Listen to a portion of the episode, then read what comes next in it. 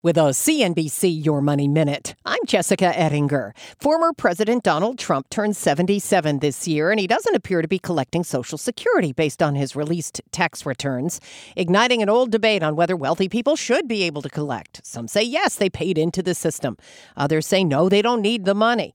As Social Security seems to always be facing a funding problem, some say the age at which people can start to collect should be raised again.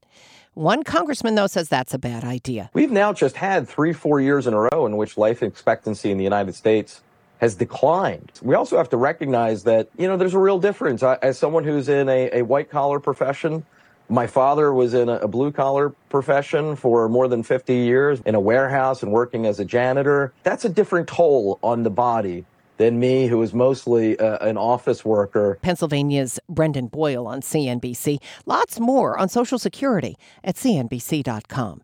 I'm Jessica Ettinger, CNBC. Too smart for your trading app? Tired of brokers made for beginners? Then it's time you get serious. It's time you join Tasty Trade, the tools and tech you need for a tough market, plus low and capped commissions, stocks, options, futures, and more, all in one place. If you trade anywhere else, you're missing out. Join the club, genius. Visit tastytrade.com. Tasty Trade Inc. is a registered broker dealer and member of FINRA, NFA, and SIPC.